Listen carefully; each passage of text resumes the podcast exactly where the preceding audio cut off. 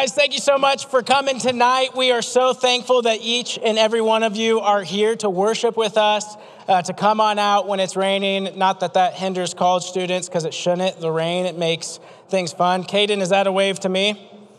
Good to see you, bro. You're looking good tonight. Well done. Well done.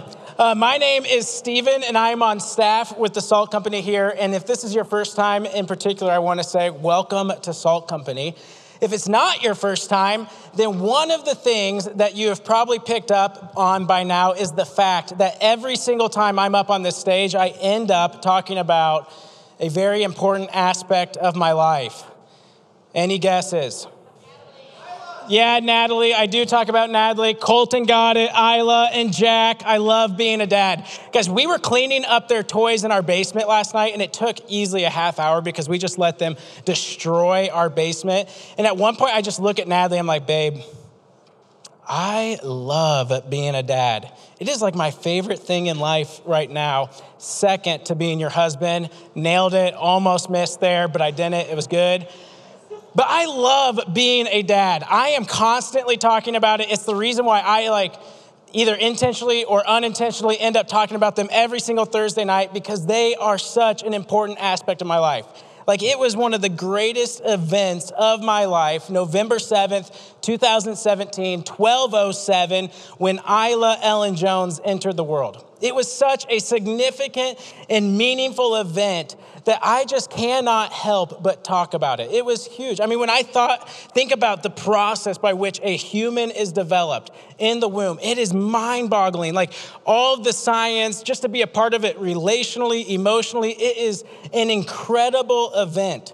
And so the second that I received Isla as a brand new dad, I just start taking pictures of her and I'm texting pictures of her out to every single person that I know because I just want the world to know my life has changed. Something incredible has happened to me. I have witnessed an incredible event, life changing event, and my heart is just full of joy and delight. And the most natural response, nobody had to tell me to do this, was to just tell people about it to share about this incredible event, this life changing event that I had experienced. In fact, Laura Benson and I were talking about this, and she said, Oh, yeah. I remember this event like we met at at one point. Well, you were working on staff in Ames. I was up here in Cedar Falls. And I didn't know Laura super well prior to working together. And I just like, in the excitement of being a new dad, of having this new baby, I'm like showing her pictures. I'm like, Laura, check this out.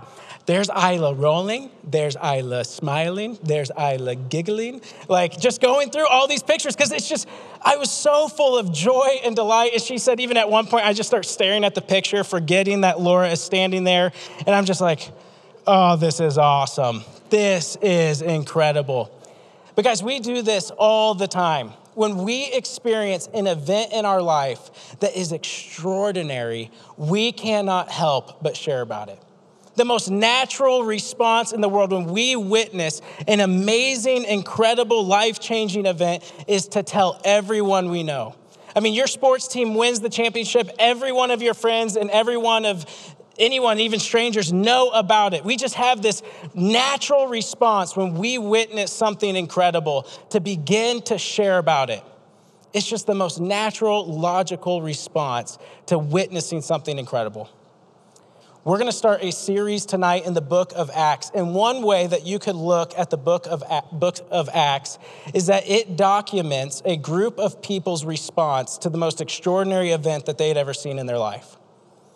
It documents what they did in response to being witnesses of the life of Jesus Christ who for them it was the most incredible, extraordinary thing that they had ever seen. And throughout the book of Acts, we will see over and over again the very first Christians not able to help themselves sharing about what they had seen and heard in the life of Jesus.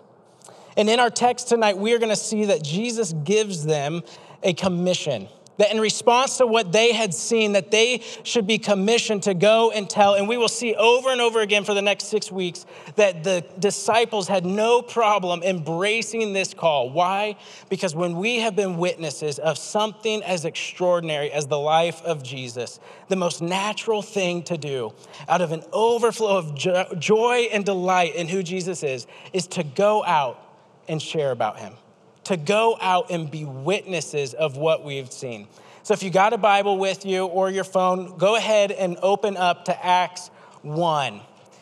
And we're going to see tonight that the disciples receive a task, that as they have witnessed this extraordinary event, they receive a task to go and do something with it in response. So if you got a Bible, Acts 1 8 is the first verse that I want to point your attention to tonight.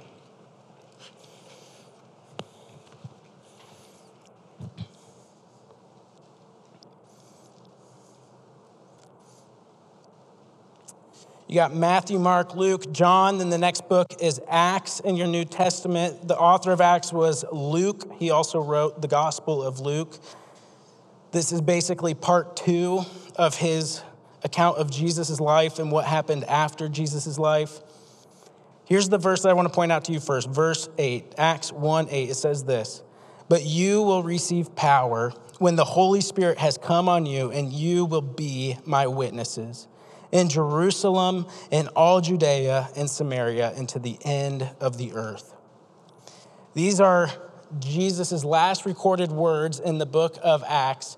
And before he ascends and goes up to heaven, he looks at his disciples and he says, I want you, in response to what you've seen in my life, to go and be my witnesses. This is the task that Jesus is inviting the disciples to embrace in response to what they had seen in his life. Go, be my witnesses. Where? Jerusalem and Judea and Samaria and to the end of the earth. And like I said, for the next six weeks, we are going to see how the disciples respond to this commission as they have been witnesses of this extraordinary life in Jesus and see how they, the most natural response they had was to go and embrace this call to be a witness and share about it. And what I want this series to do in your life is in a similar way for you to see with more clarity who Jesus is, what he has done, and in response to what he has done on our behalf, to embrace the call to be a witness that this task that Jesus gave his disciples in Acts 1 8 would actually be the commission of your life, that you would embrace being Jesus' witnesses to the ends of the earth, to everywhere where you are sent. Here's the reality though. I have found in my own life and in many of your lives and the people around me in their lives is that there are some common barriers to embracing this task embracing the task to be a witness. And so, the main question I want to ask you tonight as we look through this chapter, Acts 1, is this What is keeping you from embracing the task of being a witness? What's keeping you from accepting the invitation? To live your life for something greater than what the world tells you to live for, and to embrace the call to be a witness of Jesus? That is the question for you tonight. And what the text is going to show us tonight in the first verses of Acts 1 is that there are two common reasons people fail to embrace the call to be a witness. Two common reasons. That's what we're going to work through tonight. The first one is that we forget the wonder of the resurrection. We forget how amazing and extraordinary the resurrection is. That's the first barrier that keeps many of us from embracing the call to be a witness. The second barrier that keeps many of us is that we forget the power of the Holy Spirit. So we forget the wonder of the resurrection, we forget the power of the Holy Spirit. Let's work through those. Look at Acts 1 1 through 3, just the first three verses. Here's how it starts I wrote the first narrative, Theophilus, about all that Jesus began to do and teach until the day he was taken up after he had given instructions through the Holy Spirit to the apostles he had chosen. After he had suffered, he, had, he also presented himself alive to them by many convincing proofs, appearing to them over a period of 40 days and speaking about the kingdom of God. Okay, so a first question if the disciples were to be witnesses, what were they supposed to be witnesses of? What was the thing that they had witnessed that was so extraordinary that they would give their lives to telling other people about it? We'll look back at verse 3. These disciples had spent the last three years, and at this point, they had experienced the most traumatic event of their life. Verse 3 it says, After he had suffered. The disciples for three years followed Jesus, did ministry with him, walked with him, saw him heal people, saw him teach, all those things. And then in the last month of their life, they've experienced the most traumatic event of their life. And what does it say? He suffered. These disciples had just followed Jesus for three years and they had witnessed him suffer, meaning that he had gone to the cross. The disciples had just seen Jesus die brutally murdered, crucified, hung on a cross, beaten, mocked, despised, all those things. And they saw the one that they had come to believe was the Messiah, the one who would redeem all of the world and Israel, hanging on a cross dead. They had seen him suffer. And at this point, after they had witnessed him suffer, were confused, disoriented, bewildered, no idea what to do because the one that they had followed is now dead. But it doesn't stop there. As they're hiding, a, a couple women go to the tomb where he was buried. Look at this. What happened then? Verse 3 After he had suffered, he also presented himself alive to them by many convincing proofs, appearing to them over a period of 40 days, speaking about the kingdom of God. The disciples see Jesus die, they see him buried. And then what happens? A group of them go to the tomb, they come running back and they say, The tomb is empty, Jesus isn't there. And then over the next 40 days, the disciples and others have encounter after encounter with the risen Jesus. The Messiah that they had been following, who they thought was dead, he had rose from the dead alive. And what happened? Why was it important when Jesus rose from the dead? What did that mean to the disciples? Well, first, it meant that everything Jesus had said was proven to be true. Every time Jesus claimed to be God, that was proven true when he rose from the dead. Second, it proved that everything he said he would do, when he said he would conquer death, that he would bring about the forgiveness of sins, that was proven to be true. Guys, as we were walking through the life of Abraham in the month of March, what did we see? We saw that in the beginning, God created everything, but humans rejected the God they were created for, and because of that, stood under condemnation before Him.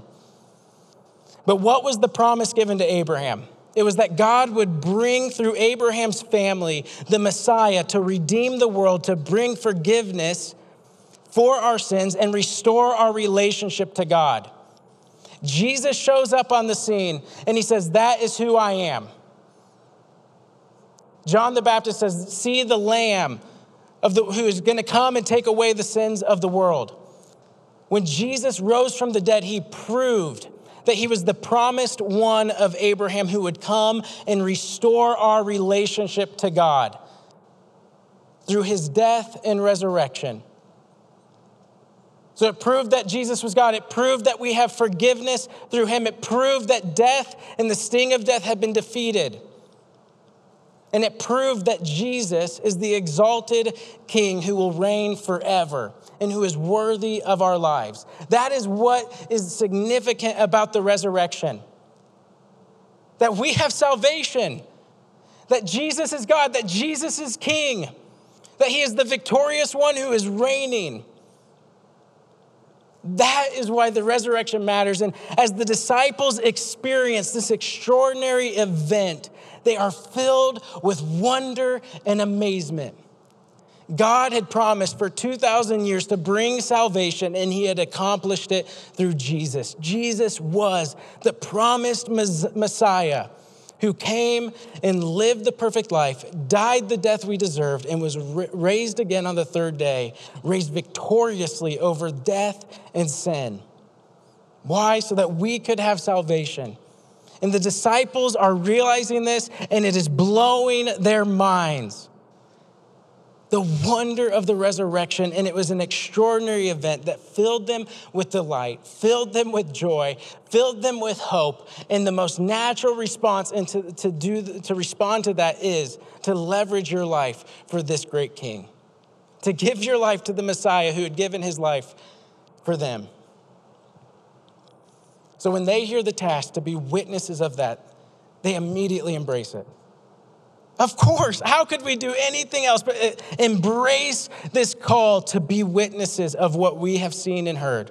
Nothing else in life matters in light of what we have witnessed in the resurrection of Christ. And everyone needs to know. That is the disciples' response, and that's the response that we should have. But how often do we forget the wonder of the resurrection? The reality that there was a divide between us and God, but God restored his relationship to us not by making us pay the penalty for our sin, but placing the penalty of our sin on Jesus so that we could come into a relationship with him. And that Jesus defeated sin and death in the resurrection. How often do we lose the wonder of that?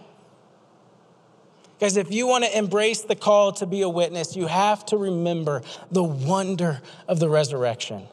That God became man, died in our place, but didn't stay there, but rose victoriously from the grave.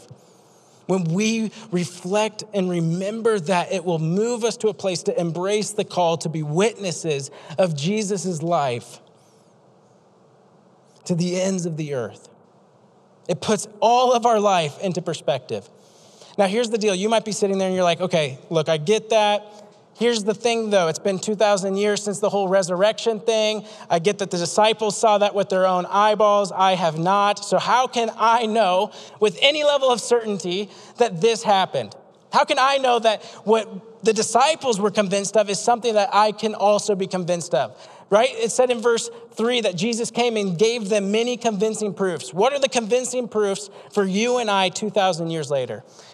Okay, I'm going to pause for a couple minutes. Uh, this will be brief, it will be incomplete, it will probably not satisfy your wonderings about how to be certain about the resurrection, but I just want to offer a few things that have helped me be more certain and to come to a place of certainty that Jesus did, in fact, raise again 2,000 years ago.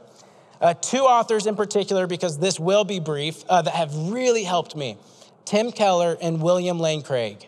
Either of those two guys, if you can either find reason for God or reasonable faith, they have awesome chapters on the resurrection that work through the evidence that Jesus did, in fact, raise again. One of the arguments that William Lane Craig will make is that there are three indisputable facts about the resurrection, about the events that occurred around the resurrection. And any explanation of the resurrection has to take into account these three facts. So the three facts are this the tomb was empty. There were people that claimed that they had a post resurrection encounter with Jesus. And then, third, the movement of Christianity started. Those are three indisputable historical facts that are true, that can be established outside of Scripture. The tomb was empty. People claimed to have his encounters with Jesus post resurrection. And third, Christianity started. Those are three facts. Now, any explanation, like I said, of the resurrection has to have what we'd say is the explanatory power and scope to account for those three facts. So let's work through those. The tomb was empty. Here's the reality at any point, if the tomb was not empty, that you wanted to disprove the resurrection, all you'd have to do is go take people by the hand, walk them to the tomb, and say, hey, here's Jesus' body, not empty. That doesn't happen. The immediate response of people who were anti Christian, the Jewish leaders at the time, when they find out that the tomb is empty, is not to take people to the tomb and prove the body is still there, but instead come up with plausible explanations for maybe the disciples stole the body. Second fact, there were claims of post resurrection appearances of Jesus. So, in a letter written 15 to 20 years after the resurrection, it's called Corinthians, First Corinthians. The Apostle Paul writes a public letter that would have been widely distributed at that time, 15 to 20 years later after the resurrection, and claims that there were multiple individuals that he names by name in 1 Corinthians 15 that saw Jesus or claimed to see Jesus, and that there was even a group of 500 people who saw Jesus at once. Now, here is why that's an indisputable fact. This letter was a public letter written very close to the time of the events that, of the resurrection. If those encounters, if people, if those claims to have a post resurrection encounter with Jesus didn't actually happen, any one of those over 500 people could have said, Yeah, I never said that. I didn't actually claim to have that. Now, at this point, you might be like, okay, those are facts, easy explanation. Disciples stole the body, fabricated the whole story. There you go. Empty tomb, post resurrection encounter claims. Easy. Here's the problem with that, though that hypothesis does not take into account the third historical fact, which is Christianity started. You see, the problem with that is for a movement of Christianity to start, if you were going to start and fabricate a movement, there are too many elements that don't add up in that explanation. First, there's too much counterproductive material in the New Testament for them to be fabricated. There's too many instances where the first leaders of Christianity look foolish, look dumb, make mistakes, look disloyal to Jesus. If you were Peter and Paul and all those guys, you wouldn't make up you looking really bad if you were making up Christianity and trying to convince people to follow you. Too much counterproductive material. Another example would be the first eyewitnesses of the resurrection are women. Now, at this point in the first century, a woman's testimony wasn't even permissible in court. In fact, one ancient historian who was an atheist or didn't believe in Christianity completely rejects Christianity on the basis that it relied on the testimony of women. Again, if you were making up Christianity, you wouldn't make your first eyewitnesses people that don't even have a testimony valid in court. Second, there's no perceivable benefit for the first disciples to start Christianity. The vast majority of the early leaders of Christianity lived very marginal, hard, challenging lives that often resulted in being martyred for their faith. It wouldn't be for the, until the fourth century when Constantinople or Constantine with Constantinople made Christianity the public religion that Christianity was even publicly acceptable. So it would be hundreds of years before there was any perceived political power to being a Christian, any perceived money power or money like benefit, any benefit at all. It's very hard to come up with a plausible reason what benefit these guys would have to go to their death for something that they fabricated.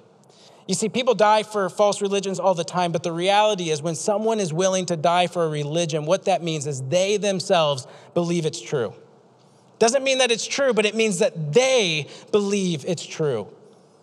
And if they fabricated the entire New Testament and then went to their death after receiving no benefit, that is very hard to explain outside of the fact that they themselves believed it was true. And if that's the case, then they wouldn't have been the ones who stole the body and they wouldn't have been the ones to make this all up. So, where does that leave us? It leaves us at this the resurrection, as recorded in the New Testament, is the most plausible explanation that takes into account those three facts. And there is yet to be an alternative explanation that adequately accounts for those three facts with the explanatory power and scope that the resurrection, as recorded in the New Testament, does. Okay. Whew. Back on. Okay. Resurrection. Guys, we have to keep a wonder at the resurrection, who Jesus was, who he said he was, and that he rose victoriously from the dead. Here's the second common barrier, though, that we face when it comes to embracing the call to be a witness. We forget the power of the Holy Spirit. Now, if you experienced what I did when Isla was born, you would expect that immediately I would do what I did, which is to tell everybody. That is what you expect. We're about to see something very unexpected in this story, a twist that we would never have anticipated. Look what happens. Jesus, in verse 3, convinces them with many proofs that he did, in fact, raise from the dead. They now witnessed an extraordinary event, and look at what the very first command he gives them is. Verse 4 While he was with them, he commanded them not to leave Jerusalem, but to wait for the Father's promise which he said, You have heard me speak about. For John baptized with water, but you will be baptized with the Holy Spirit in a few days. Guys, they have witnessed an extraordinary event. What do we expect Jesus to say? We expect him to say, Go, tell everyone you know, go crazy, spread it to the whole world. But what does he say? What's the very first command that Jesus gives his disciples as they have now witnessed this extraordinary event of the resurrection? Don't leave, wait. Guys, at SALT, we are constantly talking about how you need to go, how you don't need to wait, how you just need to go, be sent, have that mindset. But what's the very first command that Jesus gives after the resurrection? Don't leave, wait. Now, what is up with that? Why would Jesus have that be his very first command? The reason is Jesus knew that the disciples, in and of themselves, were lacking the very thing that they would need to accomplish the task he was sending them on. There was something that they were lacking. If they were going to have any chance at accomplishing this task that Jesus was sending them on, they were lacking something very important. What was it? The Holy Spirit. They were lacking the power of the Holy Spirit. And even if they got a head start on sharing the gospel, it would, be, it would do nothing if they were not first empowered with the Holy Spirit. You see what it says in verse 8? For you will receive power when the Holy Spirit has come on you, and you will be my witnesses. Now, why do we need the Holy Spirit to do that task? Why? Well, think about it. Ephesians 2 tells us that the condition that each and every one of us is born in is what? We are dead in our sins. And our goal is to see people come to new life in Jesus. Now, how good are we at taking people who are dead in their sins and bringing about new life? It's impossible. That's an impossible task for you and I to do. It'd be like sending you out to a construction site with no tools and saying, build a house. We can't do that. We don't have what it takes to accomplish that task. Jesus is saying, I am sending you on a task that is actually impossible for you to do under your own strength, to see people go from death to life in response to the gospel. So, what do you need to undertake a supernatural task? You need a supernatural strength, the power of the Holy Spirit. Here's the reality when you put your faith in Jesus, you were indwelt by the Spirit of God. Romans 8:11 says that the same spirit that rose Christ from the dead now dwells in you. The same spirit that was hovering over the waters at the beginning of creation now dwells in you. Is that insane? That's mind boggling that each and every one of you who are in Christ is indwelt by the Spirit of God. Now, here's a text issue. There's a question here that comes up. In verse 5, what does it mean to be baptized with the Holy Spirit? Now, some churches would say that being baptized in the Holy Spirit is a second spiritual experience that you should wait for after your conversion. When the Holy Spirit will come upon you and you will begin to be empowered to do phenomenal gifts in a way in which ordinary believers can't do we would actually reject that view of what it means to be baptized by the Holy Spirit. 1 Corinthians 12, 13 says that you were baptized in one spirit and one body. What it's saying is when you entered one body, that was the time in which you were also baptized by one spirit. So, what's happening here is in this transition moment from the Old Testament to the New Testament, God is highlighting the reality that people are indwelt by the Spirit in a new way. So, throughout Acts, you'll see people having these second encounters or where they're filled with the Holy Spirit in a unique way, but it's to highlight the transition from Old Testament to New Testament. Now, why do I say that? I say that because 2 Peter 1 3 says that everything pertaining to life and godliness you have. The second you put your faith in Jesus, you are indwelt by the Spirit of God and empowered to walk in holiness of life, empowered to fulfill the task of being a witness of the resurrection. You don't lack anything. And I wholeheartedly want to reject anyone that would say that you are missing something if you really want to be a mature Christian. No. If you became a believer last week, you have everything that pertains to life and godliness because the Spirit of God indwelt you the moment you put your faith in Jesus. You have a power to be a witness. How does this end? Verse 6, it says So when they had come together, they asked him, Lord, are you restoring the kingdom of Israel at this time?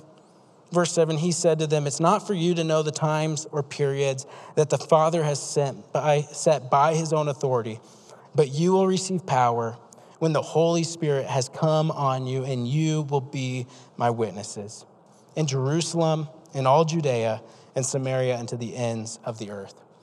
What is keeping you from being a witness? What's keeping you from embracing the call to leverage your life for something so much greater than the things you're tempted to believe will bring fulfillment in your life. The things that you are tempted to believe are the reason you are put on this earth. Guys, Jesus Christ rose from the dead. Does that fill you with wonder and worship and awe? Because there is a power that indwells you as a believer. That means right now you have everything that pertains to life and godliness to embrace the call to be a witness of Jesus. What is keeping you from leveraging your life for the sake of Jesus, for embracing the call to be his witness to the ends of the earth?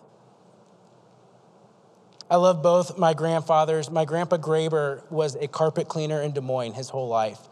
And in the middle of his life, he became a Christian. And what it looked like when he understood the call to be a witness, what that looked like for him was to every day share the gospel with as many people as he could as he cleaned their carpets.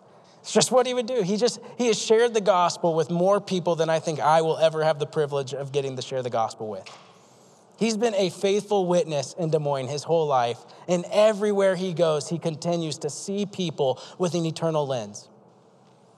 My papa, when he became a believer at age 14, he heard the call to be a witness of Jesus. And what that looked like for him was to go and get trained on, to be a missionary and to go down to South America in the 50s to start a Bible college that would train pastors to go into the jungles of Guyana and Brazil, to share with people the gospel, to teach them what it looks like to follow Jesus. That's what it looked like for him to be a witness. Because I don't know if your call to be a witness means being in Des Moines your whole life and seeing your job, your day job, with an eternal perspective. I don't know if your call to be a witness involves going to a really hard place that you would have never imagined finding yourself, but doing something that has eternal value and worth. But what I do know is that every single one of you has been called to have a relationship with the God who created you and then to turn around and, in response to that extraordinary truth, be a witness of Jesus. Let's pray. Lord, I so often lose the wonder of the resurrection. God, just the things in my life crowd out my worship, my awe, my wonder at the reality that you entered into this world and rose again. God, that you took my sin on the cross so that I don't have to bear it. And God, when you rose from the grave, you declared, It's done. The penalty has been paid in full. You, are, you rose for our justification, God, our right standing in, with you. And God, so often I forget the reality that you now indwell in me that the Spirit of God dwells inside me. God, there's so many moments where I feel inadequate to do what you've called me to do. I feel inadequate to carry the things that you've called me to carry. I feel weak and unable to have an impact that I want to have. But God, in that moment, I'm forgetting that the task is impossible for me, but for you, it's not. And God, that I now have the opportunity to allow you to use my life, to accept the invitation to leverage my life for something greater. God, I pray that we would see that the most natural response to an event as great as the resurrection and a truth as great as being indwelt by the Holy Spirit is to turn around and embrace the commission to be witnesses of Jesus to the ends of the earth. God, I pray that there would be people in this room who go to a day job that maybe in the eyes of the world looks insignificant, but that it would be filled with significance because they have an eternal perspective to use it for your glory. And God, that they would see people at their day to day, nine to five, with an eternal lens God, that they wouldn't just go through this world living for the things that the world tells them to live for, but that, God, they would see the people that you've surrounded them with as eternal beings who are created in your image and for your glory, and they would use their life to be a witness, trusting in the power of the Holy Spirit to bring about new life. God, I pray that there be people in this room who go to hard places and do things that are unimaginable or unthinkable. God, that they would go to places like the Middle East, that they would go to unreached people groups, that they would go like we saw Anna and the bakers going to Thailand, that we, they would go to places like Japan. And God, that there would be people and scores of people that would be in heaven because someone in this room heard the call to be a witness to the ends of the earth and they responded in faith and trust to do that. God, let us be people that don't look back on our life and see that we lived for something so fleeting and so vanishing. But let us be people who, in response to the resurrection, say, Oh, my word, what a God we serve. You are worth my life. You are worth my everything. Use me.